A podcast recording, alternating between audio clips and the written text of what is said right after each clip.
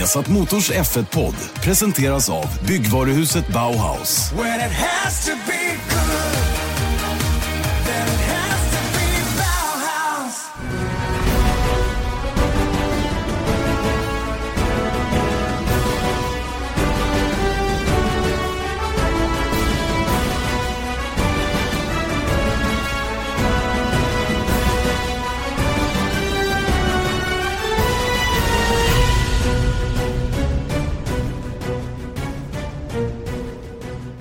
Mycket varmt välkomna ska ni vara till eh, veckans upplaga av eh, Vesat Motors Formel 1-podd Erik Stenburg, Janne Blomqvist som ska sammanfatta det senaste från Formel 1. Och eh, Erik, det är väl lika bra att kasta sig rakt in i det hela och eh, gratulera Lewis Hamilton till hans fjärde VM-titel till att börja med. Det tycker jag verkligen. Det var nästan så att man, det har nästan varit klart alltså sen, jag vet inte hur länge, men det har känts som att det är en tidsfråga snarare än en, en, ett, en titelfight. Så att eh, på något sätt så känns det nästan lite eh, ja, men skönt på något sätt att det är over and done with. Du som är nybliven pappa är, du är väl lite liknande. Så nu är det förlöst och klart. För då vet man ju också att förr eller senare kommer bebisen. Men Ja. eh, det, det, det är själva avgörandet som är, som är det tuffa. Jag, jag kan tycka att din liksom, likställelse där haltar lite grann. Men eh, jag tror att jag förstår vad du är inne, inne på. Liksom. Så att, nej men fjärde VM-titeln, och jag menar det är inte många som har gjort det. Var placerar vi honom i historien jämfört med de andra som också har vunnit minst fyra titlar? Vilket är alltså Alain Prost, Michael Schumacher, Juan Manuel Fangio och Sebastian Vettel. Mm. Stora Ja. namn. Det är stora namn, ingen tvekan. Va? Och jag, jag satt och funderade på den där frågan, var vi placerar honom i historien. Jag har alltid väldigt, väldigt svårt att placera in olika prestationer i ett historiskt perspektiv.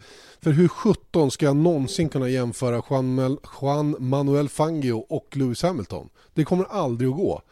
Det, det, jag har ingen aning om hur svårt det var att vinna VM fem gånger för, för, för Fangio än det har varit för Lewis Hamilton. Ja, hur Lewis Hamilton har fått kämpa för det vet jag, för det har jag följt i, i modern tid och i min yrkesroll. Men, men det är liksom, och, och det, det där blir svårt alltså. Och på sättet som Hamilton har vunnit nu, eh, i alla fall 14 och 15, så tycker jag kanske att det var tämligen enkla vinster om man säger så. Visserligen hårt motstånd från Rosberg, men det var ändå liksom, Merca var lite, lite för bra. Eh, och den första titeln 2008 var ju en tuff nöt. Mm. Det krävdes ju sista deltävlingen i hela den grejen och otroligt nära att vinna 2007 också för den delen. Och sen årets titel då som var tajt och jämn fram till att Ferrari egentligen gick ut i skogen och, och, och gick vilse i stort sett. Mm. Och det är det som stör en med det här året. Att Eller hur? Det, det var så otroligt upplagt för någonting så otroligt bra. Och, eh, och sen så bara föll det. Och det, det är ju verkligen, det är nästan så att ja, det är kanske lite eh, reaching, men, men att det är Ferrari som förlorade titeln snarare än att det var Hamilton som vann. Sen så har ju Hamilton varit superstark de senaste sex, sju racen. Absolut. det är orättvist att säga så, men, men Ja, kan, vi de- inte, kan vi inte dela på det 50-50? Det är ju, för, för du, jag tycker du är helt rätt på det. Ferrari har förlorat titeln lika mycket som Hamilton vinner den. Så kan Mm. vi väl säga. Mm. För att han hade inte varit så här urstark hade saker och ting inte hänt. Jag menar, hade han fått motstånd i Singapore då hade han säkert inte vunnit.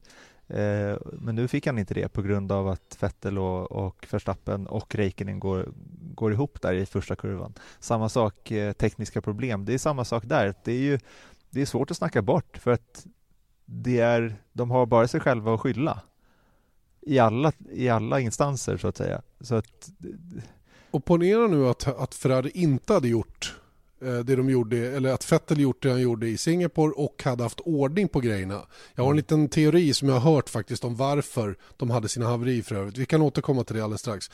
Eh, men, men då, och, och dessutom en, en Max Verstappen som är på väg in i stor form. Mm. Hur hade VM då avslutats? Kan man ju Mm. undra. Det är också Ja. fascinerande, det är ju hypoteser självklart, men det hade varit kul att, att sett det, den, den, det avgörandet på, på mästerskapet.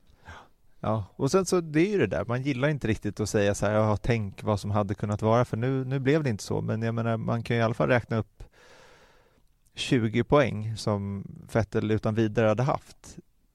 eh, om de här grejerna inte hade hänt. Och då, då, då blir man ju lite matt. Och, för att man blir liksom snuvad på konfekten lite grann.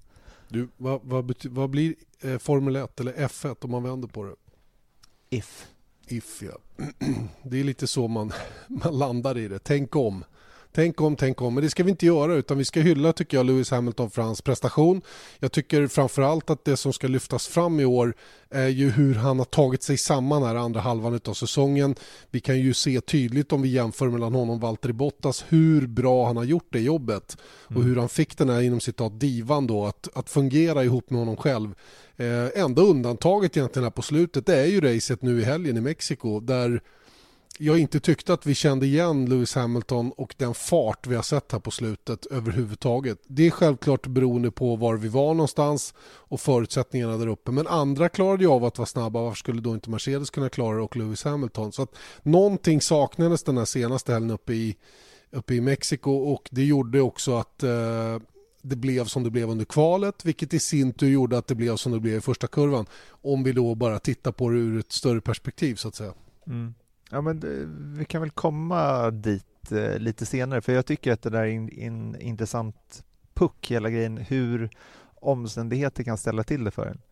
Och i jämförelse då med andra som alltid har omständigheter runt omkring sig, de som tävlar i mittfältet till exempel, hur lätt det är att sacka efter om man mm. inte är på rätt position där man, där man brukar vara till exempel, då, då kan allting falla. Och Men, jag, jag tycker också den visade på en svaghet hos Mercedes. Eh, nämligen hur den klarar av trafik. Men vi, vi stannar vid det då. Vi, ja. vi lämnar det och kommer tillbaka till just de bitarna eh, om en liten, liten stund. Vi kan väl, eh, du har ju tagit fram lite stat, stats eller fakta då kring den här VM-titeln nu som Hamilton har tagit då som, som sätter det hela i lite bättre perspektiv. Ja, för ett, för ett antal poddar sedan så pratade vi om, eh, det var när Hamilton efter Kanada hade slagit det här polrekordet och då diskuterade vi huruvida kan han ta Schumachers 91? Och då konstaterade vi nog ganska enhälligt i alla fall att det var antagligen väldigt svårt för Hamilton att nå upp från sina 62 eh, segrar till, eh, till 91. Och det kan det fortfarande vara såklart, men det vi kan konstatera är att Hamilton är i samma ålder som Schumacher var när han tog sin fjärde VM-titel, alltså 32 år gamla var båda två. Eh, och saken är nämligen den att Hamilton har tagit 62 segrar på 206 starter. Schumacher tog 91 på 306 starter. Så Hamiltons win rate är faktiskt någonting bet lite bättre än Schumachers. Han har alltså tagit en vinst på, på 3,32. Just ja. eh, han behöver alltså drygt tre race för att eh, vinna en tävling om man sett till alla hans 206 starter. Schumacher har istället för 3-3-2-2 3-3-6-2. Så det är inte stor skillnad, men han är på samma, samma nivå som Schumacher faktiskt. Mm, mm. Och det, allt kommer ju hänga på huruvida Mercedes orkar att, uh, att uh, leverera en bil. Och det var på 100 race till då, vad är det? Det är fem säsonger till det. Ja, och det så kan man ifrågasätta ja, om Hamilton kommer köra. Verkligen va, och det är väl det som kommer, som jag känner är det, det stora hindret för Hamilton att hinna gå ikapp och komma upp i 91 segrar. Eh, att köra, behöva köra fem säsonger till. Vi ska för övrigt prata lite grann om förarmarknaden längre fram i den här podden. Vi har tagit hjälp av Dieter Renken som tittat på hur kontrakt ser ut och även om saker och ting är klart i många team så har han ändå lite idéer om vad som skulle kunna hända framöver. Mer om det om ett litet tag. Mm. Eh, det där tyckte jag var intressant med winraten och det där är ju jättebra sätt att ställa saker och ting i relation till varandra. Eh, och han blev också den numera då bästa eller mest framgångsrike brittiske föraren i Formel 1. Mm. Vilket är väldigt stort. Om man tittar på de andra namnen på den listan så är det ju liksom Jackie Stewart, eh, Graham Hill och alla de. Och jag menar, om man tittar på de här namnen som faktiskt är jättestjärnor som tog en. Det är James Hunt, det är Damon Hill. Jag menar, det är sjuka namn där faktiskt mm. som han har tagit fyra VM-titlar och i den här tiden är ganska speciellt ändå. Men är det inte alltid svårt att prata ur ett historiskt perspektiv och med förare som man upplever i nutid så att säga. Va? Det var ju ungefär samma känsla med när Schumacher gick och vann hela tiden. Att man, man tänkte inte på hur hans prestation skulle ställas i relation till äldre förare eller andras prestationer, som Ayrton Senna eller vad det nu har varit. Det är alltid svårt när man sitter mitt i det. Jag tror att man behöver att Hamilton har lagt av några år för att kunna se tillbaka på hans karriär som naturligtvis otvetydigt är något av det bästa som någon förare har presterat överhuvudtaget genom sina karriärer. Mm. Och jag tycker en till statistik som jag tycker är rätt cool är att han under hela hans Formel 1-karriär som började alltså 2007 så har han tävlat totalt 11 573 varv i Formel 1 då, och han har varit i ledningen i 3501 av dem. Alltså i 30,2 procent av sin karriär har han alltså varit i ledning. Mm. Det är ganska bra statistik. En tredjedel av karriären så har han varit P1 Fenomenalt, fenomenalt. Vilket man, den statistiken uppnår man inte genom att sitta i en, eh, i en bil i mittfältet eller längre bak. Verkligen inte. Utan det kräver att man har kört i toppteam. Och det har han ju inte hela tiden gjort men de allra flesta av sina säsonger i Formel 1 i alla fall. Och det, är, mm. det är ju likställt då med Michael Schumacher som hade exakt samma, eh, samma utgångsläge tycker jag med väldigt bra förutsättningar utom några enstaka säsonger. Mm. Och Hamilton har vunnit ett race eh, varje år han har tävlat faktiskt. Bara, bara ett race vann han 2013 med eh, McLaren. Mercedes? Mercedes. Mercedes var det. Han gick till Mercedes 12. Ja, så var det. Så att, eh, men det är ändå inte illa pinkat. Han vinner varenda år han kör. Verkligen inte. Och speciellt inte i den där Mercan där i början. För den var ju inte hundraprocentig, minst sagt. Eh, hur som helst, en fjärde VM-titel blev det för Lewis Hamilton. Vi har sagt det många gånger. Han är alltså den, den mest framgångsrika brittiske föraren just nu och ansluter en väldigt sällsynt skara förare då längst upp där med eh, fler än tre VM-titlar. De är alltså fyra stycken nu då. Fem stycken är de va? Vettel, Fangio, Schumacher och Prost. Så de är fem totalt och med Lewis Hamilton nu där uppe på de siffrorna så att säga. Och det där är ju, det är ju tunga namn att vara tillsammans med. Mm. Oavsett hur man ratear dem så är det stora namn. Verkligen, verkligen. Spännande att se nu eh, fortsättningen då på, på, eh, på säsongen. Eh, vi har nämligen Valtteri Bottas bara 15 poäng bakom Sebastian Vettel. Kommer Hamilton nu att köra för, för Bottas för att Mercedes ska kunna ta en dubbelseger och verkligen slå stämpeln i botten här så att säga då, och markera att de är bäst i världen alla kategorier. Jag skulle kunna tro att det, för jag tror att Bottas bryr sig om andra platsen. Jag tror inte Vettel bryr sig om andra platsen speciellt. Exakt, det är ju det som talar för att Bottas kan bli två här. Eh, även om jag vet att Vettel är sugen på vinster och segrar och hela den biten, vilket talar till hans fördel. Men själva andra platsen i VM, den håller jag med dig om, den tror inte jag han bryr sig ett dugg om. Nej, Nej men det har han varit flera gånger säkert. Så att det är liksom, och vem i hela friden kommer ens ihåg eh, när man blev tvåa. Jag kommer ihåg när vi intervjuade Alonso för ett antal år sedan och då, då eh, började jag den intervjun med vet, ett statement att man säger så här, du har tagit så här många vinster, så här många pole positions, så här många eh, VM-titlar, så här många andra platser i VM. Han bara, jag har ingen aning. ja, om du säger det så, så är det väl så.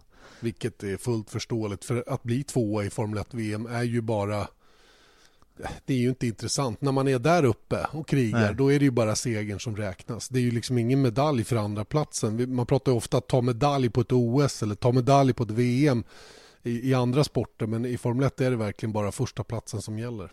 Inget mm. annat. Mm. Men då, för Bottas del så handlar det om ja, typ en medalj, men det är väl också för att bevisa sig.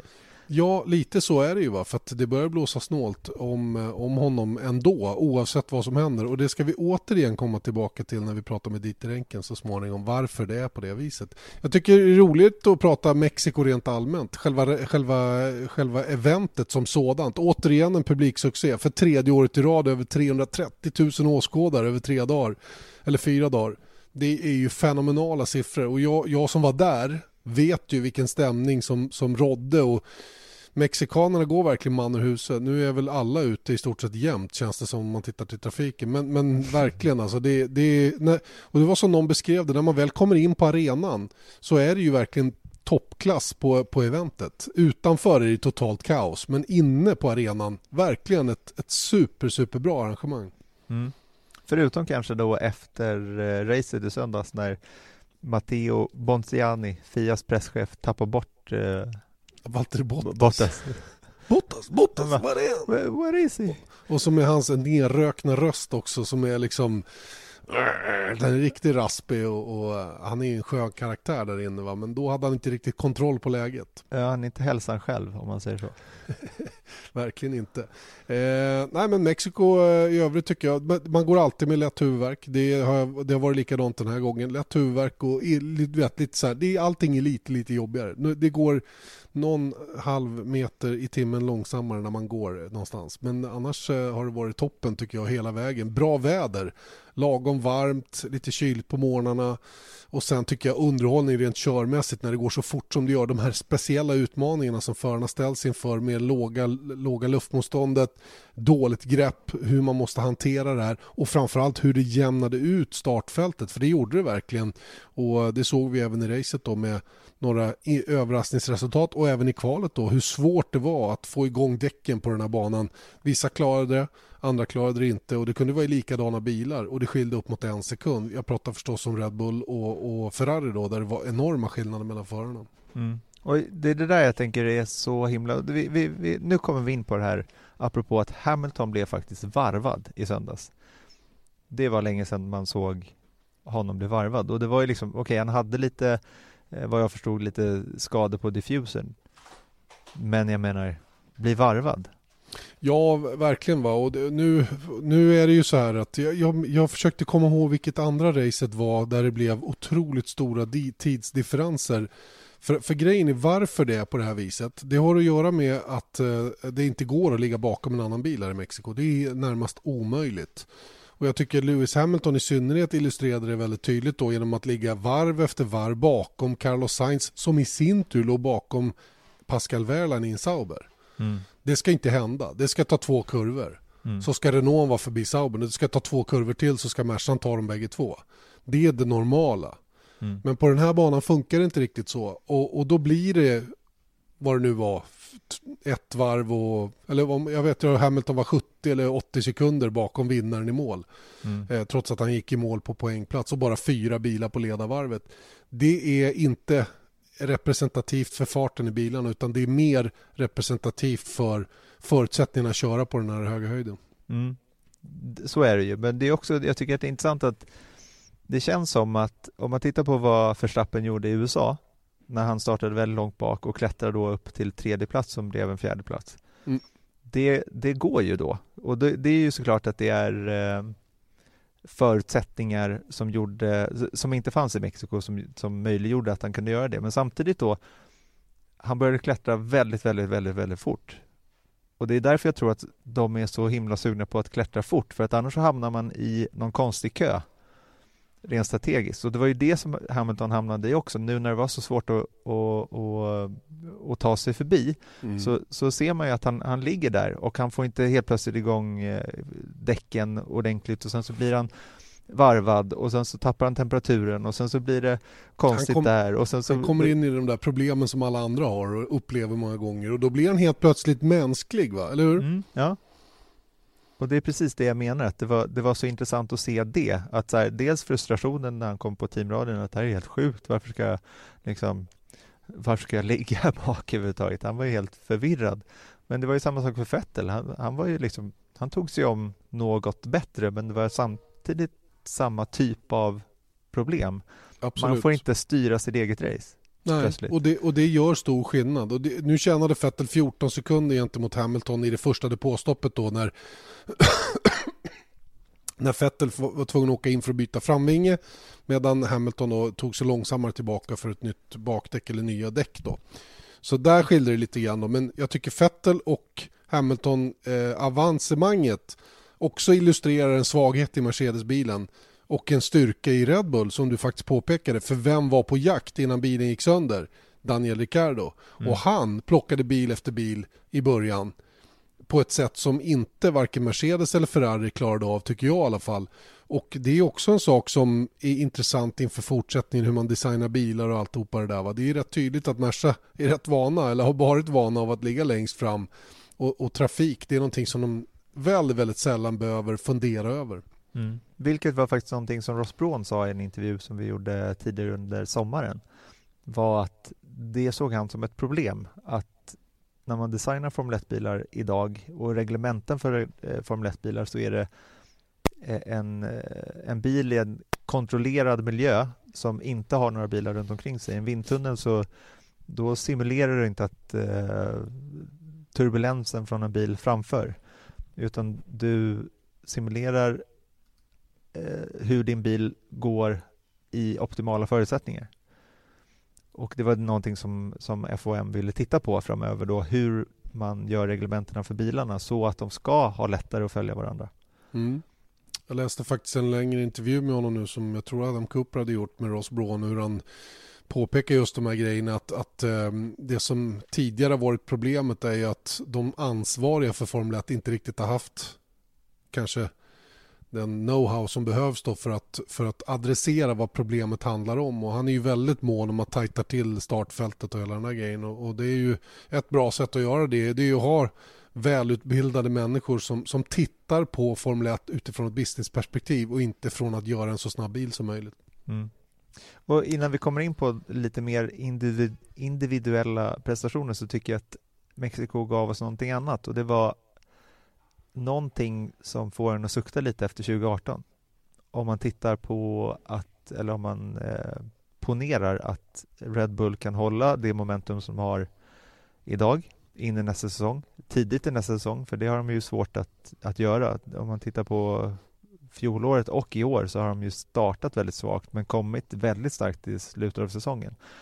Kan de komma eh, hit the ground running så att säga 2018 och Ferrari kvar där uppe, Mercedes kvar där uppe och kanske McLaren som, Alo ja, så, som Alonso kallar den bästa bilen i kvalet i, i lördags. Så uh, wow, tänk dig McLaren, Merca, Ferrari och uh, Red Bull där uppe. Ja, det vore hur coolt som helst. Jo. Det, det finns goda förutsättningar för det här. Eh, nu är man ju alltid lite orolig över hur, hur de tänker i designrummen där och hur de ritar och någon kommer på någon ny briljant idé som ska funka och som inte funkar och så tar det halva säsongen innan man är ikapp. Och jag tänker framförallt på Red Bull som borde ha varit på pacen redan från start i år och inte varit det. Och det är inte bara något man kan skylla på Renault. Så att det gäller liksom att de som har bra grejer nu bygger vidare på det på ett bra sätt. Men jag uppfattar att alla de här fyra aktörerna som du nämner är på bollen när det gäller ett bra chassi. Vilket betyder att de behöver bara tweaka det vidare så att säga då och, eh, och hitta prestanda.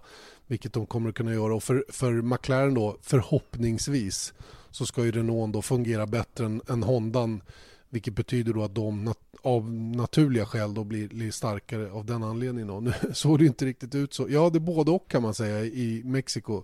En Renault vann, men det var väldigt många som bröt också. Mm. Och Honderna för en gång skulle i mål. Verkligen. Men det var, ju, det var ju tydligt att se Honderna eh, tvingades åka så fort att man hade DRS för att försvara sig mot bilar bakom och de kom inte förbi någon bil framför. Väldigt, väldigt svårt i alla fall. Janne, mm. nu får vi spela, spela lite pausmusik här, för Robert Tennisberg ska in i den här boxen. Usch, men passar vi inte på och, och släpper till ett litet kommersiellt meddelande då? Det kan vi göra. Fyrvägsfight pratade vi om innan där alltså och vi kan ju bara hoppas att det blir en sån Red Bull, Ferrari, Mercedes och McLaren. Varför inte något ytterligare team? Kanske det är så att Force India fortsätter att vara starka också kan blanda sig i det. Men åtminstone fyra team längst fram vore ju fräckt att se. Mm. Jag är, jag är för det förslaget. att vi får fyra team? Ja. ja men det, det var ju mitt förslag så att jag, ja, ja, ja, eller hur? jag håller med om mig själv där. Ja, men det är bra. Det är bra. Men vi kan också konstatera att Max Verstappen var helt i en egen liga här senast och är i stor form just nu. Han har verkligen fått bilen dit han vill ha den och han har dessutom fått den senaste versionen av Renault-motor att hålla och eh, han eh, körde på ren inspiration alldeles för fort faktiskt senast trots att teamet tvingades dra ner turbinsnurrningarna. Eh, mm. alltså hur, hur mycket varvtal han hade på turbinen då för att, för att hålla liv i turbon. För det var tufft på den här höga höjden. Turbon jobbar hårdare då den, då den har mindre luft att jobba med så att säga. Och det var ju många som fick erfara detta. Mm gutsy move måste jag säga med tanke på hur det såg, såg ut. Det var ju bara han och eh, Gasriva som kom i mål som ja. hade Renault-motorer. Så fyra dog och två överlevde.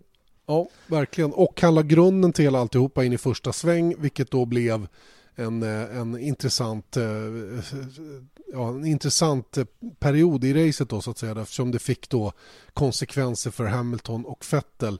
Eh, men eh, hur ser du på, på Verstappens körning där? Jag tycker han, han, han gjorde helt rätt. Han har ju ingenting att förlora här heller i de här lägena som han har hamnat i här på slutet. Nej, och jag menar vadå? Jag menar det är lite så han kör så att det är hans instinkt att köra på det där sättet och då kanske Vettel och Hamilton blir lite ställda. Jag menar, snacka om att han har kanske så här, han är lite ökänd tror jag, men att han har respekt i de där lägena också, för jag tror att så här, hade det varit någon annan så kanske de hade hållit. Bottas har, upplever man inte har de där hornen. Så när man har en förstappen på insidan som ska dyka in, då, då tror jag man hinner tänka till lite om man heter Hamilton och Vettel. Absolut, och det där tycker jag är en oerhört viktig poäng i det hela. Vilken respekt han faktiskt har satt sig i eh, Max Verstappen mot de övriga med sitt sätt att köra. Och det var ju naturligtvis syftet med det också. Att vara väldigt aggressiv och det har kostat ibland men de allra flesta gångerna har han vunnit på det och i allra högsta grad nu senast då. Och efter det då, då var det ju också återigen illustrerat av hur svårt det var här i Mexiko. Så var det ju högre fart till att börja med på Förstappen. Bottas var ju egentligen aldrig påverkad av Förstappen rent fartmässigt. Mercan räckte inte till helt enkelt. Och sen, sen eh, fick de ju till och med säga till honom att hålla sig lugn. Och han mm. fnissade på radion. Ja, men jag kan inte hjälpa det. Mm. Ja, men tänk om det hade gått upp i rök, den där motorn också. Då hade han inte fnissat lika mycket tror jag.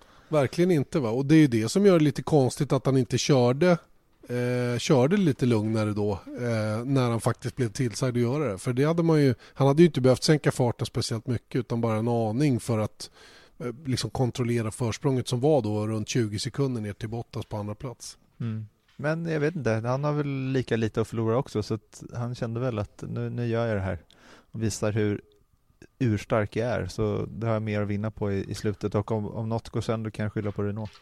Men det är sista segern nu då för Verstappen om jag förstått det hela rätt. Om vi får tyda statistiken här nu så blir det inga fler vinster för, för Verstappen om inte han ser till att Kviat hamnar på griden igen och får sparken en gång till. Ja exakt och det finns väl en liten chans för det i eh, Williams då. Så han kanske. har kanske en till seger i karriären, annars är det slut nu. Annars är det slut ja. Och det är ju också lite fascinerande då att när Verstappen vinner så blir dessutom Nico Hülkenberg poänglös. Mm. Så är det. Så att, och Hylkenberg har brutit tre race i rad så att eh, det är dags för honom att ta poäng då nästa. Eftersom Verstappen inte kommer vinna i Brasilien. Just det. Ja, äh, det är fascinerande med statistik. Man kan dra vilken sanning man vill med den här typen av grejer. Men det är lite kul ändå att varje gång Kviat har blivit nerflyttad eller bortflyttad så har alltså Verstappen vunnit. Mm. Det är faktiskt eh, lite speciellt. Just mm. i och med att, att en förare får sparken hör ju inte till vanligheterna om man säger så, och att det händer på det här sättet hela tiden. Men en statistik som jag ändå tycker är ganska intressant, även om man kan dra det till vilket håll som helst, så hade VM startat i Malaysia, då hade Verstappen varit i VM-ledning just nu. Mm. Och det är ganska intressant med tanke på hur jobbig säsongen hade varit fram till Malaysia. Exakt. Det, jag med... menar, det, det, är ju, eh, han kommer ju aldrig i mål. Liksom. Och nu har den oturen som han har haft smittat av sig på Ricciardo, för han har haft det kämpigt om två eller tre senaste racen. Ja, två, två, två senaste bara typ 15 körda tävlingsvarv, så att, uh, han har haft jätte, jättemycket problem och hamnat, precis som du säger, då, i den sitsen som Verstappen hade då under fler race uh, under början av säsongen och det syns ju på poängställning så Verstappen kommer ju inte liksom kunna han kommer inte kunna rädda den här säsongen på det sättet. Va? Men, men han visar ju så otroligt tydligt och dessutom med ett nytecknat kontrakt ihop med Red Bull eh, att de två tillsammans är ett vinnande paket. Mm. Och eh, det tror jag är, är, är, bra för både Red Bull, eh, Dr. Mark och Dietrich Mateschitz som äger Red Bull och Christian Horner.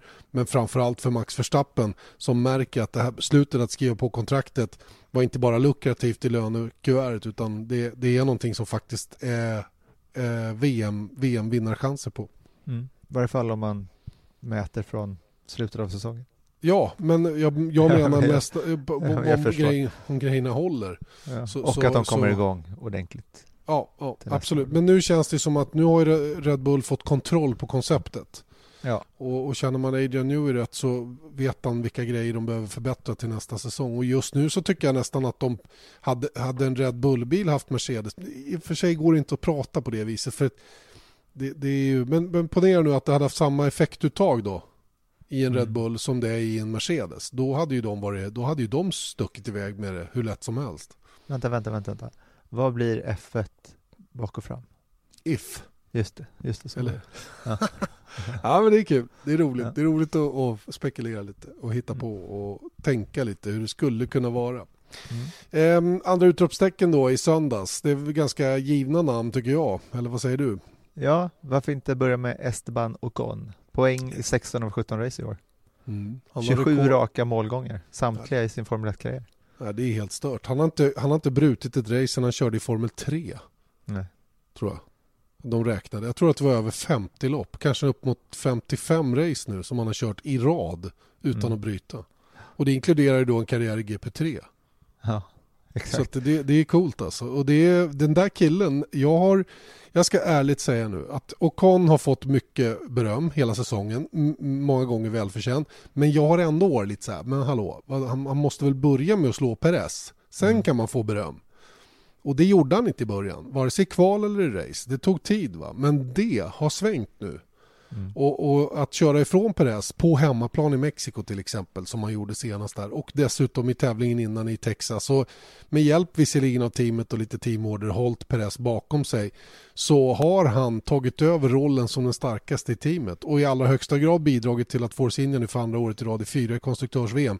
Jag, jag måste backa tillbaka. Jag säger att Ocon är verkligen den här supertalangen som många har påstått under en längre tid nu. Jag är också övertygad nu faktiskt. Och eh, det här är någonting som öppnar upp inför eh, inte minst säsongen 2019 då om en ledig plats i Mercedes skulle bli tillgänglig och stökar nog till det för andra aspiranter eh, om det är någon som vill byta till exempel Daniel Ricciardo för att eh, en sån som Ocon om Merca är nöjda med honom då är, han, då är det motorväg rakt in i fabriksteamet. Mm. Ja, exakt, för de håller ju inte Bottas där för alltid, såvida inte han lyfter sig enormt framöver, skulle jag säga. Nej, och sen är det ju så att det, det innebär ju att de också har lite täckning för om Lewis Hamilton vill hitta på något annat. Men återigen, alltihopa det här ska vi diskutera om en liten stund ihop med Dieter Renken som har lite bättre översikt över eh, förarmarknaden. Men Esteban Ocon, absolut ett jättestort utropstecken senast. Eh, jag tycker Kevin Magnussen var den enda föraren som fick toppbetyg från Autosport, vad de där betygen nu betyder, men det var ändå inte oförtjänt. Tian han fick, kanske. Jag kan tycka det är lite så här 10 poäng, men Kevin gjorde det bra. Han tog reda på banposition som han fick i starten. Han körde ifrån Eriksson, såg till att skaffa sig ett läge i racet där han kunde bygga vidare så att säga. Va? Framförallt så väntade han med stoppet till efter WC vilket betyder att han kunde stanna kvar topp 10 och sen stod han emot en jäkla eh, anstormning på slutet med väldigt, väldigt gamla däck. Jag tycker Kevin Magnussen gjorde ett sjukt bra jobb i söndags. Mm, verkligen. Men sen så kan jag tycka då att eh, de där betygen sägs ju då vara över hela helgen. Absolut. Och då rosade inte marknaden i, i, i kvalet oavsett Nej. eh, vad bilen var kapabel till och, och, och så vidare. Men det, det där, ja. ja men jag, skit i det. Vi säger eh, faktiskt toppbetyg för söndagen. Det har Absolut. jag inga som helst eh, En tia för prestationen i söndags, helt klart. Och den, det är nästan så jag vill dela ut en, en, en tia till, till nästa utropstecken också, nämligen Ma- Marcus Eriksson. Eh, jag tycker att han också hade en otroligt fin resa, men återigen då den här lilla oflytet med WC till exempel, att bilen gav upp, det kan inte lastas för, det kan inte Marcus lastas för överhuvudtaget. Utan det är ju bara att turbon helt enkelt blev uttjänt och inte orkade stå emot de här väldigt eh, annorlunda påfrestningarna på den höga höjden. Men körningen i övrigt var ju riktigt, riktigt bra och jag tycker han har, han har kommit in i det på ett bra sätt nu. Han har börjat hitta bilen dit han vill ha den, jobbat hårt ihop med sin ingenjör Julien och de på något sätt har, har gjort de här små grejerna som har saknats kanske under första halvan av säsongen. Kanske. Det har ju liksom inte ens varit i närheten. Och det, det är det här som jag börjar, jag liksom ärligt talat vad är det som pågår? Mm. Jag menar, motorn har inte blivit nyare direkt och jag menar, de var ju ingenstans i början och helt plötsligt så, så börjar de slåss med andra team. Mm. Nu var Mexiko ett, ett specialfall kanske, men titta på Austin då, då var han Mm. ju med där också. Sen så hade ju liksom visst startpositionen på grund av bestraffningar framför och allting sånt där det blev ju bättre än vad han kvalade men Oh, men vi hade ju samma läge på Monza och då var de ju sist efter tre varv. Så att jag menar, det där, det, du, är helt, du är inne på rätt spår. Det har hänt någonting och jag tror att det ligger på däcksidan eh, rent allmänt. Um, det sägs att Pascal Wehrlein fick lite goda råd från Mercedes om hur han skulle hantera däcken. Mm. Och att jobba dem i ett lägre fönster temperaturmässigt. Och det där var någonting som inte han var så sugen på att dela med sig av. Men eh, det, till slut så listades det väl ut eh, lite vad han fiskade efter. För han frågade hela tiden efter vilken temperatur vill ni att jag ska lägga däcken på? Han ville ha en siffra. Uh -huh. För han hade ju fått en siffra. Så, okay. För han ser ju inte temperaturen i bilen utan han, han ser ju bara plus eller minus.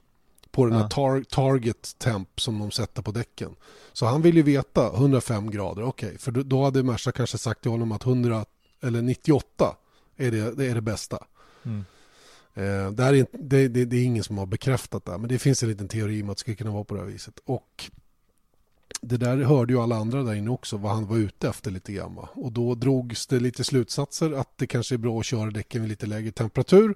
Och helt plötsligt så har vi sett fart. Det var det som jag tror kan ha varit anledning till världens fina fart i Malaysia och som Marcus saknade. Förstår mm. du? Att han, han jobbade helt enkelt utifrån ett annat läge med däcken och lyckades kontrollera med rim, rim heating som det heter då, där man värmer, värmer däcken med hjälp av fälgarna och bromsarna och hur man har ingångsvärdet så att säga när man startar flygande varv och sådana saker. Det var rätt stor skillnad i Malaysia. Men, Men efter hur, att... hur, hur kan man undanhålla det här överhuvudtaget? Ja men grejen är väl att... Eh, det är olika bilar, det är olika allting. Och, nej, men, men, hur, hur, kan Verline då säga så nej men hallå, jag ska han, ligga på 98 istället för nej, 105? Men han sa, ju, han sa ju inte det. Han ville bara veta vilken temp som target, target var på. Han försökte väl eh, på något sätt eh, luska ut den där så att han bara kunde lägga sig minus 5 eller mm. minus 7. För att som sagt någon ren temperatur på ratten det finns det ju inte. Va? Utan Nej det, men det, det är det jag menar. Om, om, det där ser ju Eh, Sauber direkt. Ja, men fan, du mm. ligger ju minus sju din galning. Upp. Mm. Mm. Han bara, nej jag ligger kvar här och så mm. lägger ingen ihop 2-2 på 17 race. Nej men så, det, det, här är ingenting som de har vetat hela säsongen utan det här det känns som att det har hänt här på slutet. Mm. Någonting. Att någon har, de, jag menar världen har väl haft motsvarande problem att få den rätta balansen i bilen. Då kanske han fått några handfasta tips eller råd ifrån, eh, ifrån modeteamet då om vi kallar det det. Mm. Som man har kunnat använda sig av då i, ihop med ingenjörerna eh, när det gäller farten. Och jag tycker att just efter Malaysia och framåt så har det ju hänt någonting. Mm. Eller hur? Det, ja, det, det, absolut. Så, så, så det, det, är lite det jag fiskar efter. Va? Att det är någonting med däcken här. Det är inte hela sanningen, verkligen inte. Va? Men, men en stor del av det tror jag ligger i hur de har fått däcken att funka. En, en annan grej för Marcus Erikssons del men är för, ju... För, kan jag stanna vid däcken en gång till då? För då, mm.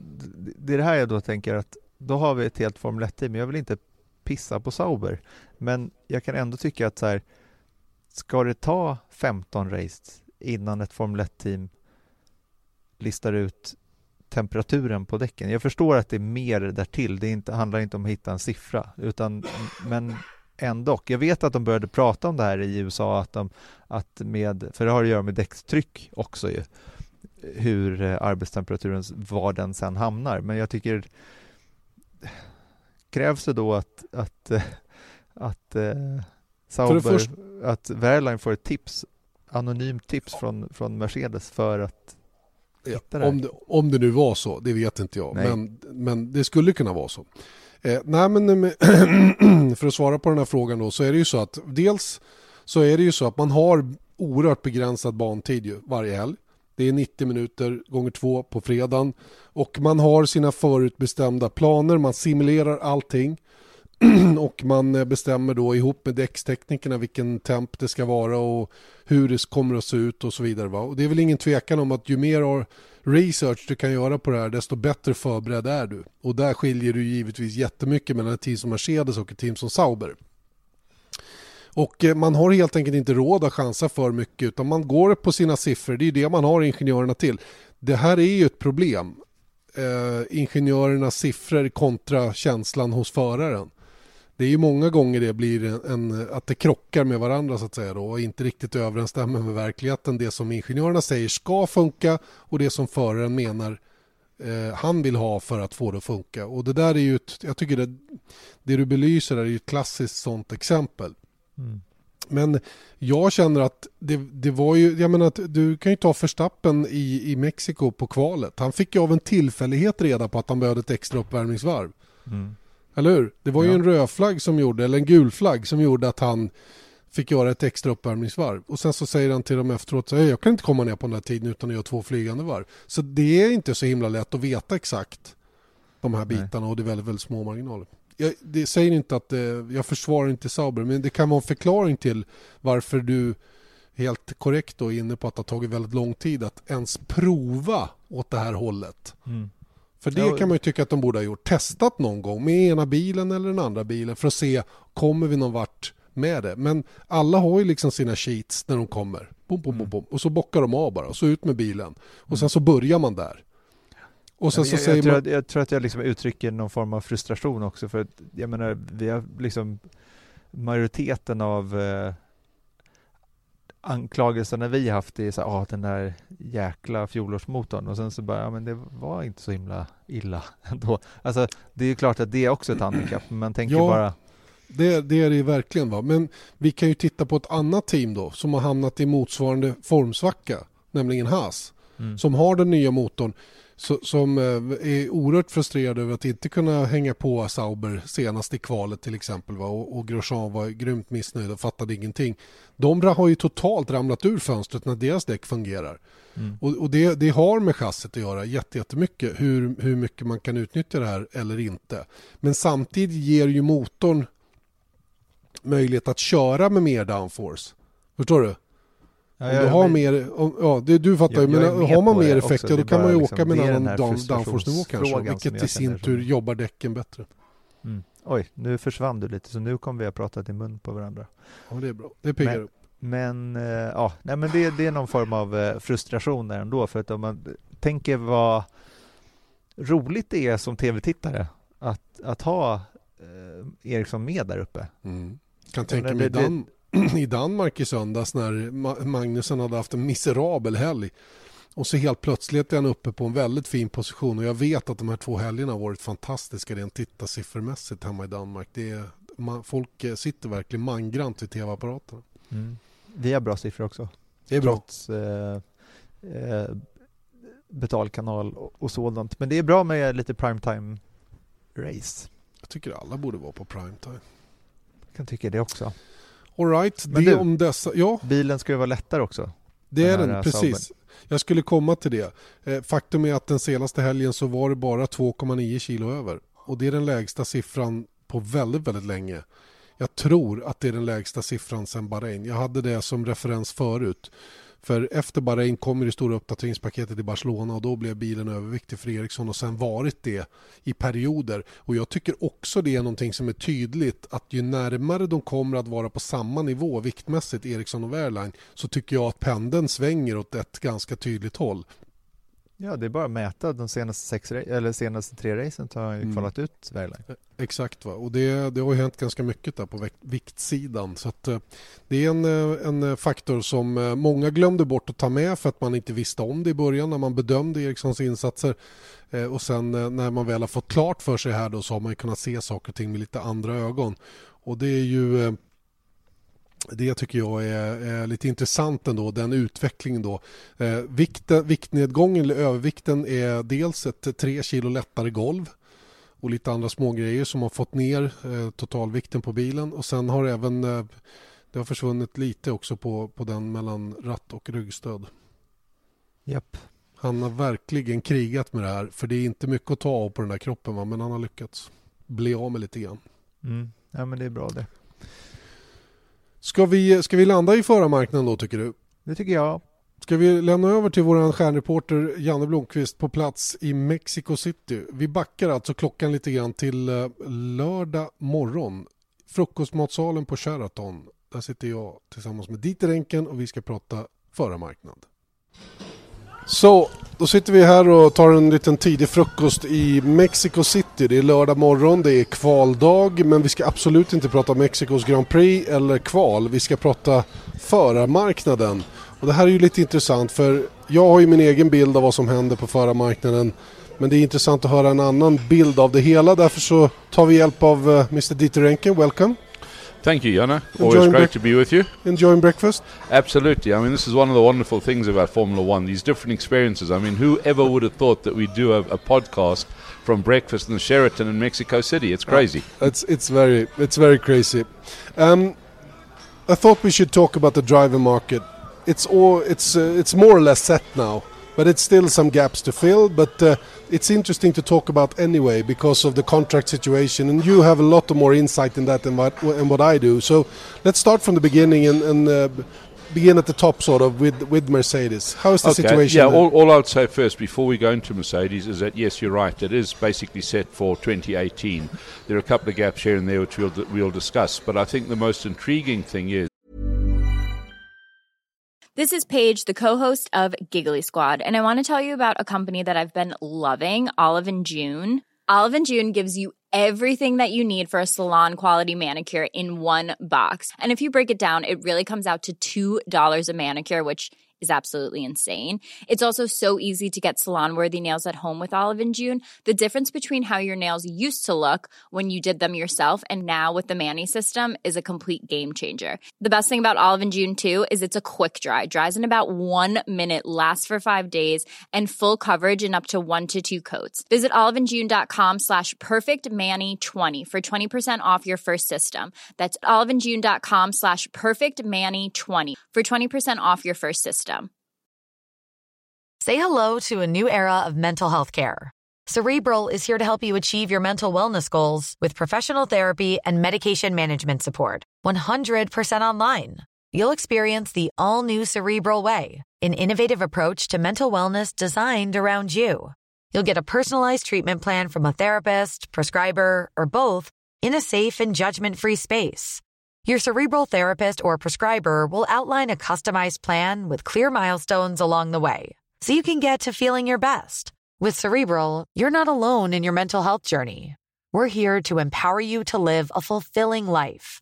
So take that first step towards a brighter future and sign up today at cerebral.com slash podcast and use code ACasts to get 15% off your first month. Offer only valid on monthly plans. Other exclusions may apply. Offer ends July 31st, 2024. See site for details. Is the duration of some of the contracts and what that holds for the future. Um, and you know, as we work through, we'll see that there are various implications about who could go where eventually or can't because of a longer-term contract that could block it. So yeah, if we talk Mercedes, obviously we have uh, the, the, duo of Lewis Hamilton and we have uh, Valtteri Bottas. And you know, the interesting thing is that Valtteri's been extended again, but only for one year. Lewis's contract comes up for renewal, extension, whatever, at the end of next year, 2018. Uh, interestingly, yesterday Lewis actually said that um, he felt that just maybe he was thinking about retirement. And he said, not this year, not next year, but maybe the year after. So it looks as though when Lewis does renew, and there's absolutely no reason to doubt that he'll do it with Mercedes, unless Ferrari or somebody comes with a massive uh, offer that he'll probably extend at the end of 2018 for one year, or rather in one year blocks. That in itself is significant because it would then leave or possibly leave a Mercedes seat open from 2019 onward, uh, 2020 onwards, end of 2019 uh, onwards. But of course, people like Vettel and Max Verstappen are committed to uh, Ferrari and Red Bull, respectively, through to the end of 2020. Yep. And that's why I say there's all this sort of intrigue. But um, I have no doubt that Lewis will extend at the end of 2018 for at least one more year. So what will happen with Valtteri then? He has one year, as you said, over next year, and from 2019 the gap is open. We know that uh, a guy like Daniel Ricciardo is, is definitely looking at something else than Red Bull. Absolutely. You know, it's. Um, Valtteri has another year to prove himself. Uh, this year he's been competitive at times. He hasn't been totally convincing. Mercedes, of course, being the uh, the prestige brand on the on the uh, the grid at the moment because they are overshadowing um, Ferrari. Um, obviously, they're looking at one-two results at every Grand Prix if possible. Uh, and um, and Valtteri hasn't been that convincing in his first season, so he's got next year. But you know, you talk about Daniel Ricciardo. Again, let's not forget that Mercedes have got Esteban Ocon, who's been highly impressive as one of their young drivers, and equally they've got Pascal Wehrlein, who has also put in some very, very good performances. So if I were Valtteri, I'd actually keep looking into my rearview mirrors, looking for pink cars or blue cars. Okay, so Valtteri's in in uh, sort of a question mark for He's under pressure after beyond 18. 18. Okay. Correct. Okay, next team. We start with Ferrari. Ferrari. Right. So uh, Sebastian uh, Vettel renewed during or just after the uh, Christmas uh, the uh, Christmas break. I'm sorry, I'm already thinking of the end of the year. I'm sorry. uh, renewed after the summer break. And um, we know that it goes through to end 2020. But again, as with all these things, there are probably some out clauses, performance link clauses, that if the team doesn't do this, he can leave. If he doesn't do that, then maybe the team can put him on notice. So whilst uh, you know pen has been put to paper through to end 2020, if one includes all the options, I think he will certainly be looking to see at what happens at Mercedes. Say Yeah, if yeah. if Lewis does retire. And as we know, that when he was at Red Bull, we all thought that he had this watertight contract. We got to the end of the season, and suddenly we found out no, there was a performance clause, and with that, he made this this massive, massively quick jump across to Ferrari in 20 for 2015. So, you know, uh, nothing is ever set in stone. I think this is the important thing. As far as Kimi's concerned, um, I believe that this coming season will be Kimi's last year uh, certainly with Ferrari. Uh, it was indicated to me in August that they were looking at extending um, Kimi's contract by a year till the end of 2018. He works very well with Sebastian. Um, he is a very, very good technical driver in that he sets the car up well for Sebastian. When he has to, he's quite willing to cede to Sebastian for the championship. Um, there are no polemics. Um, you know, Kimi just gets on and does what he can. So they seem to be happy, but again, they've got some, some very, very exciting talents hanging in the wings. They've got um, Charles Leclerc, uh, who uh, this year is doing some FP1 stuff with Sauber, won the GP2 championship with two races to spare. F2. F2, F2, F2, F2. Um, championship with with uh, two races to spare, Yeah. and he's absolutely fantastic as far as future talent is concerned. We talk about more about Charlie Leclerc in a minute, but but uh, Kimi, as you say, probably on his last year next year uh, in Formula One, and and the options for Ferrari are quite massive. There, it's many drivers who want to be in Ferrari when Kimi eventually leaves. Of course, absolutely. And you know, if we have a look at Daniel Ricciardo, for example, Italian heritage, he seems to be a bit uncomfortable at Red Bull. And I think you know we can use this opportunity of moving straight into Red Bull because they are the next team. And uh, you know, recently um, uh, Max Verstappen extended his contract to end 2020, which surprised a lot of people, particularly the uncertainty over Red Bull's engine supply for the future. Uh, and also, Christian Horner made a very interesting comment that uh, you know Max is extended because he'd like to build a team around himself. Well, one questions where that actually leaves Daniel. Apart from that, um, you know, Is uh, it negotiation tactics, do you think, from Rebel side to sort of put pressure to Danielle to, to sign? Well, I put to to Christian Horner uh, during the the FIA press conference that certainly from the outside, the entire Red Bull driver strategy appears to be chaotic, because you know there they have they make the statement about Max wanting to build a team around themselves. That's a negotiating tactic. If I were Daniel, I'd walk away. Huh. You know, I'd say, well, if this is effectively what's going to happen, that the team centers around Max, why should I stay on? Particularly if I get other offers. Then we mustn't forget they've got Carlos Sainz. They keep saying that he's on loan to Renault for the from now till the end of the season and then 2018 as part of this very complicated Toro Rosso engine deal. So um, they've lent Carlos Sainz to Renault through to the end of 2018. Well, if Daniel's contract comes up, then are they going to put Daniel in, or extend with Daniel, or put Carlos in? If they don't put Carlos in, what do they do then? Send him back to Toro Rosso and get rid of, of Brendan Hartley or you know whoever. it's it's crazy. Yeah. And you know we'll discuss the Toro Rosso situation in greater detail shortly. But in real terms, I think that somebody needs to sit down at Red Bull and say, this is our future direction. They've had something like 60 drivers in the young driver program over the years, and only one has actually delivered, namely Sebastian Vettel with his championships. He was half a BMW driver anyway. Yeah. And then Daniels won a few races. Max was never a, a Red Bull youngster, No. Nor was Mark Webber. No. Is is uh, sort of Do- Dr. Marco? Is he losing his grip over the whole situation, or because he is like a, he is a very special person? He likes to dictate very clearly what he thinks and, and stuff like He that. He does, and let's also not forget that you know Helmut, whom I respect enormously, um, comes from the old school.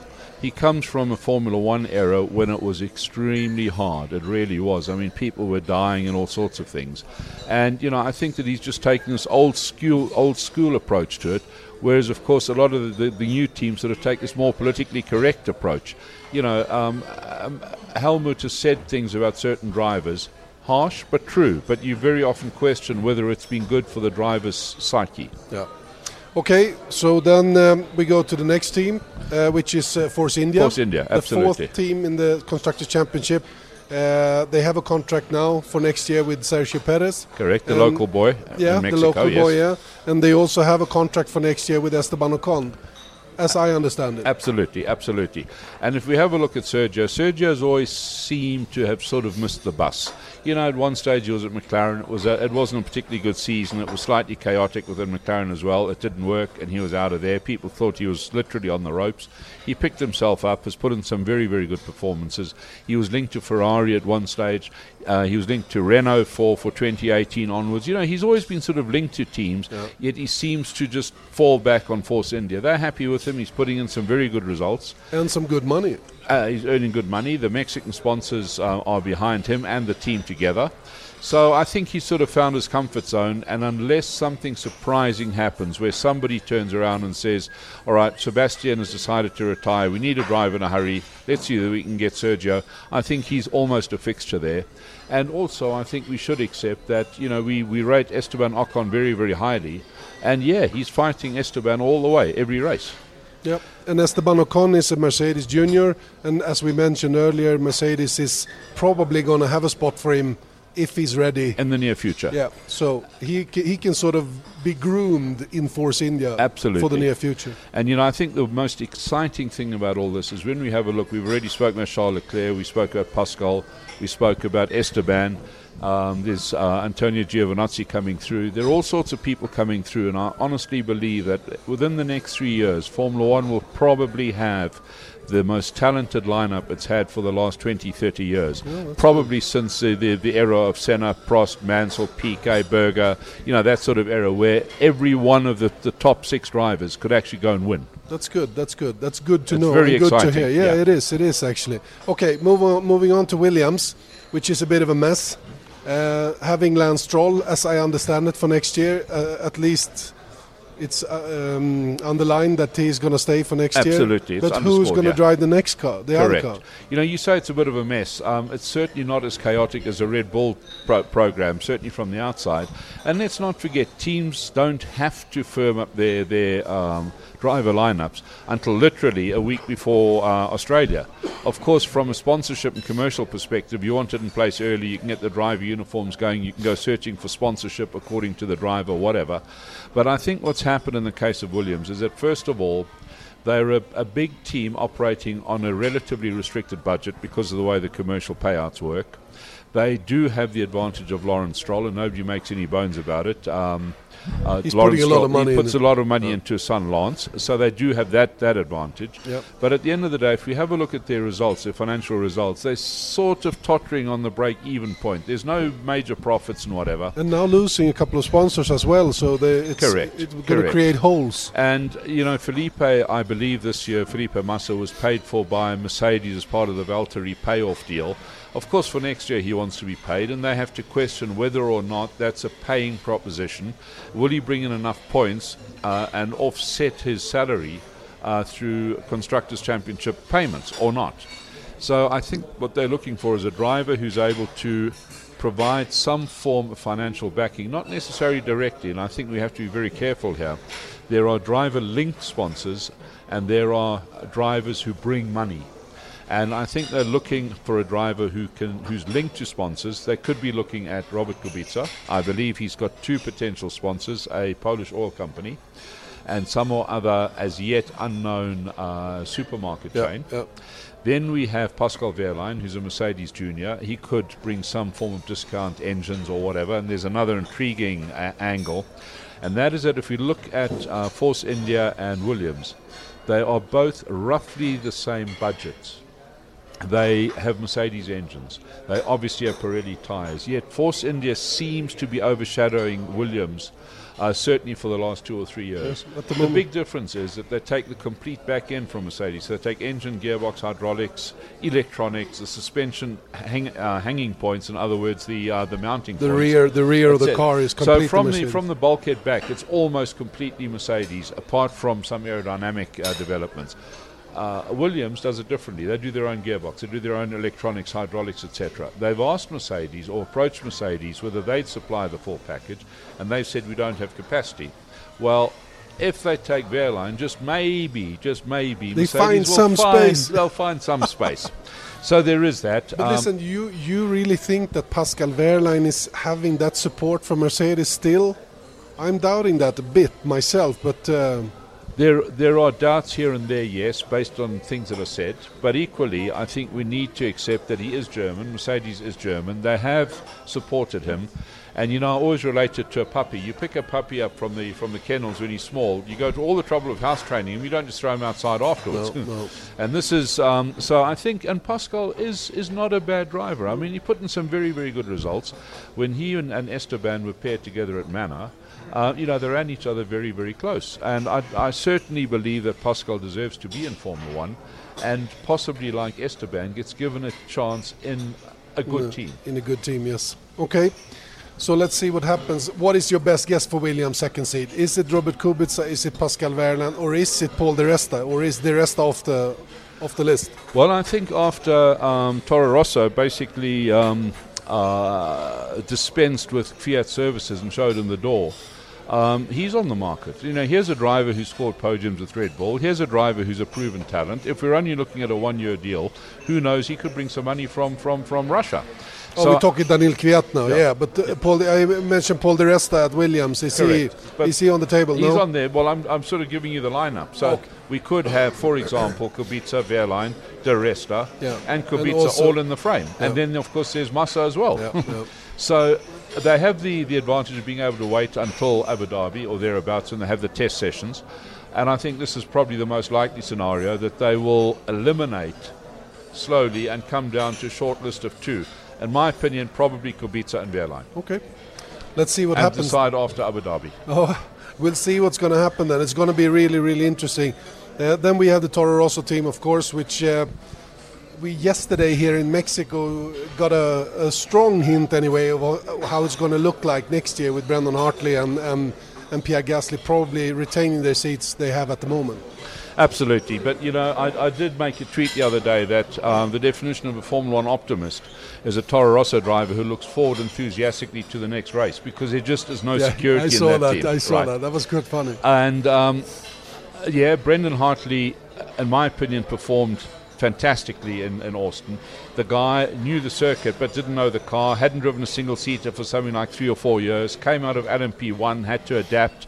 In fact, told me yesterday that assuming he does drive Brazil and Abu Dhabi, and as of now he hasn't been told officially, he'll have been racing eight weekends in a row Yeah. in completely different categories across time zones. I mean, you know, he was he'd been in Japan for the WEC, then he went to America. Now he's here, then he goes back to China for WEC, then he Yeah. comes back for Brazil.